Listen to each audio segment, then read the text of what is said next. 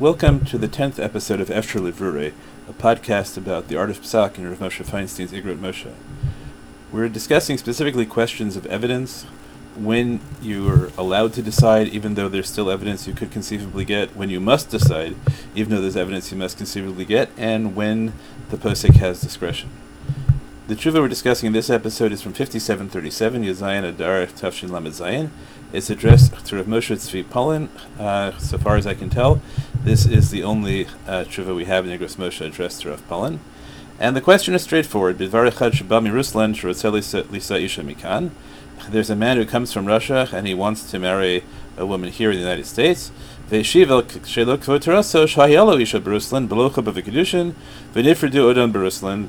And when he was asked, um, "Have you married previously?" he answers, "Yes, I was married." Um, I well, I was together with a woman. Um, it doesn't use the word marriage necessarily in Russia, but without chuppah v'kedushin, there was no Jewish marriage, and we separated while I was still in Russia. Ufkefisha shama, and as this man heard, gam hiya sami Ruslan, she had also left Russia. V'nimtzeis be'eze makam be'eretz Yisrael, and she's found someplace um, in Israel. And the question is, should the uh, Rabbi Polin be Messiah Kedushin for this man or not? So Rav Moshe answers the question on the most straightforward of levels. From our perspective, we would never have known that he was married in Russia, and therefore He's the only one who told us he had ever been married, and he claims there's no chuppah v'kedushin, so that should be enough. Now that's not quite the case because um, he's we can believe him about everything he tells us, and nonetheless believe that what that what he tells us, even though he says there was no chuppah v'kedushin, still constitutes halachic kedushin. Um, Moshe, when he, by invoking a pesha asar or pesha Rav Moshe only really solves one part of the question, which is, do we believe there was no chuppah v'kedushin? He doesn't solve the second question, which is, is he free to remarry? So now he says, "Ubifrat kifi hamatzav sham sheruba deruba hem chayim im nashim v'lo chuppah v'kedushin." So he says, you know what? In addition to his credibility, it's, there's also an overwhelming rove that most Jews in Russia at this time, um, again, we're in the um, mid 70s, um, do not um, do not marry with chuppah v'kiddushin. Okay, so that still a um, still begs the question of whether what the whether the manner in which they live together still requires a get. Sh'af inyan koz. He says now he gets to the, to the, heart of the matter, and he says even though there are some people, we know specifically Rav Yosef Eliyahu Henkin, um, who in fact was um, was concerned about um, really paskin that you require a get from Nesui and Nesui Rakos. Lo Shayach Sham that doesn't apply to Russia. Why? Eitzel be'ir eit yechol lafrid rak ba'alma. Because they just have to list themselves as a couple, and either of them can part with just unlisting themselves. It's not clear exactly what uh, Rav Moshe is saying here, why that doesn't constitute halachic, um, kedushin. Um, but he seems to be showing a general unseriousness. It doesn't take any any kind of, um, from his perspective, it doesn't take anything to separate them. And furthermore, he says, "V'gam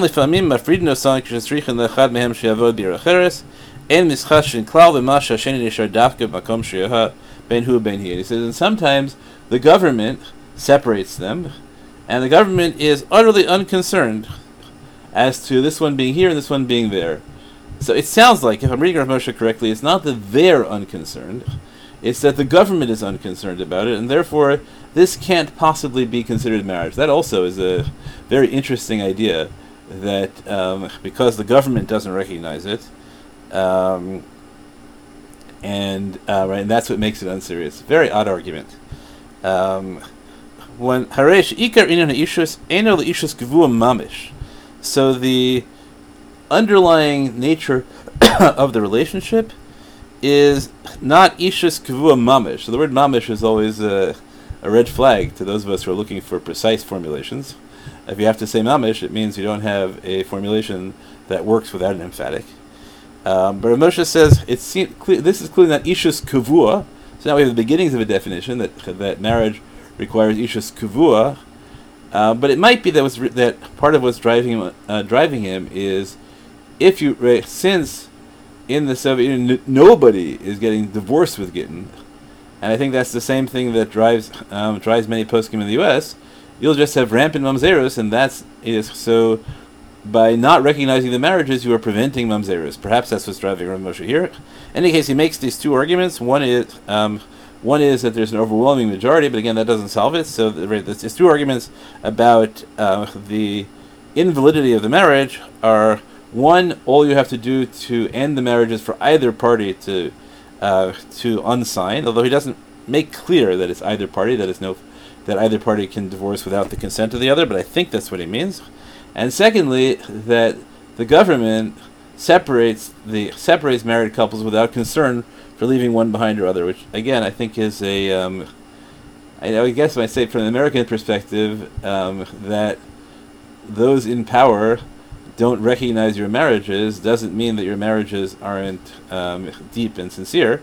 Uh, and shouldn't have legal force, right? This you know, is going to raise slavery issues for us. If I'm reading Rav Moshe correctly, that is uh, an argument that as Americans we might even find distasteful.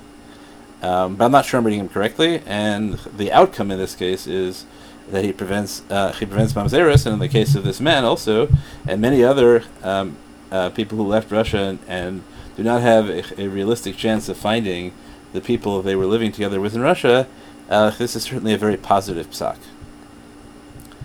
Um, V'gam berakos the chol medinos, and he says, look, it seems to me that all civil marriages, yoter notish ein lahasrich get, it seems to me more likely that we don't require a get. Rav uh, has differently nuan- different nuances of this position um, in many chuvot. V'rak l'chumra k'she'efshar alasiged ulai tov lachmir. But l'chumra, when it's possible to get a get, maybe it's a good idea to get a get. Other places, Moshe is more definite. Uh, I think the downside of of trying to get a get is that, of course, um, it makes people take the marriage more seriously in other cases, and therefore can lead to um, cases igur and because people take the chumrah um, too seriously. Okay. The Kvar Biartis have become a of Chuvasi, and I Chuvasai, and I already explained this um, in various places in Igros Moshe. Now he gets to the heart, to the issue that is at the heart of our series. Therefore, if there is no way to verify whether or not the original marriage was b'chuppah v'kiddushin, yesh la'amin lo kiddushin. We can believe him because a pesha aser hu pesha yitir, and that really should be dispositive. But now he says, avalim ef But if it's possible in some way to verify whether the kiddushin was done was whether the, the, the, marriage was done b'chuppah v'kiddushin, zaman shenikve chasunaso until right, at some point before the time that is established for his um, upcoming uh, remarriage. Tov it's better to clarify it. Because maybe they made a chuppah v'kedushin here. So that's a very strange uh, notion. We have a pesha asaru a pesha yidir. We have an overwhelming rove. Um, not clear how great the odds are of finding finding out what happened in Russia back then. You could ask the man if he had friends who were there. I guess um, this is an odd case to ask for Efshar Livrei. And Rav Moshe's language also have a Tov Levar, so he doesn't think you have to. So clearly it's not a uh, it's not a chiyuv to be Mevar. Um, it's not like, as we've seen in other cases, that, oh, it's not even a suffix if you're not Mevar or, or you're looking away from obvious evidence. So why does Rav Moshe do this? So it could just be that Rav Moshe always thinks it's better to be Mevar if you can. Um, but it's possible there's a clue in the next line as well. Even though mitzad adin, there's no reason to be machmir on this man at all. Mikol makom lichshash aguna yoter. But you have to be extremely careful when there's a risk of igud. So maybe what Rav Moshe is saying, it depends how you read the continuity, is that for, for the sake of the man, there's no reason to be machmir, but there's another party involved here, there's the woman, and if the man is not telling the truth, we really believe him. He's telling the truth. But if he's not telling the truth, then his wife is going to be um, is going to be stuck, and we really don't want that. Um, there do like because maybe when if, at some point they'll find the woman. Tomar Shailam Chubav and she'll say they did have Chubav in Russia, but Titavo um, Shigarshena, and he's she's going to ask for um, for a get and maybe he won't be so into giving a get then, whether because he's not a good person or because it's very difficult when you're already married to. It's emotionally difficult. You're already married. You want to give a get Uh, then you have to give a get to another woman. Your wife thinks that she was engaged in bigamy. Um, all sorts of reasons. So Moshe says, therefore, tov hatzricho get avurach. So we should require him to give a get, um, right, give the get to a shliach in case she should want it at some future time. Um, and you write the, the shemos, uh, her shemos as he gives them. Obviously, you can't verify with her because you haven't found her. Because we have no basis for engaging in further investigation about her names. As long as we get one name right, as long as he's being straight with us, we'll get one name right, and that should be enough to make the get um. Even if it's just a nickname. get, but if we can't even write a get, either because we just can't be clear about the names, or there's some element of expense involved, um, or he's just not right. I'm not sure what else there would be. Why he wouldn't be able to write a get? I guess it could be a question of money. I'm not sure. Maybe there isn't enough time. I don't know. Um, but if for whatever reason the get can't be written and given to a shliach, biktav lifnei lifnei edim Shem Yeh Get La, Tanos O Tanos Acheres. Right, so if you can't get a get out of him now, then you should require him to write a commitment, uh, bichtav, and in front of witnesses, that if the woman comes and uh, demands a get, then he will be obligated to give her a get immediately without any um, without any attempts to uh, any any complaints or attempts to demand money or any other uh, any other issues. Uh, it's not clear exactly what the level of this ischayvus is. Uh, doesn't say he should take a shvua, um, and maybe he's worried that there are get moose issues if he actually takes a shvua. Uh, he just writes bichtav that he'll be chayav. Interesting, uh, interesting language. It seems to me that what um, may be going on here, the reason Rav Moshe requires Efshar Livrura here.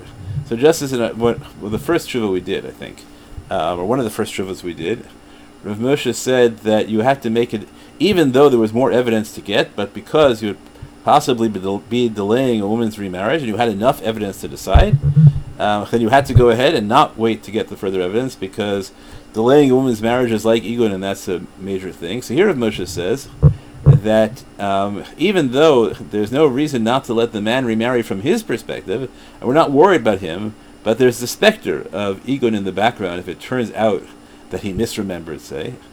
And therefore, Moshe says, let's do everything we can to establish to our uh, satisfaction, as best we can, that there was no chuppah of a kedushin. Finding the woman apparently seems to be a, a, a there's no hope of that, at least before the man's wedding. Um, so let's at least do that. And then he says, look, and even if we can't, we try to be Mavara and we can't, uh, or there's, there's no way to be Mavara, so you still should require um, the man to be Mashli Shaget. This is consistent with Ramosha's position, as we saw elsewhere, that you um, right, that if you give give a heter merabanim, that the man has to be Mashli Shaget. Rav Moshe is very, very insistent that there be no circumstance in which you allow the man to remarry without doing everything conceivable to ensure that if the woman wants to remarry, she will be able to uh, as well. Okay, I look forward to seeing you at episode 11.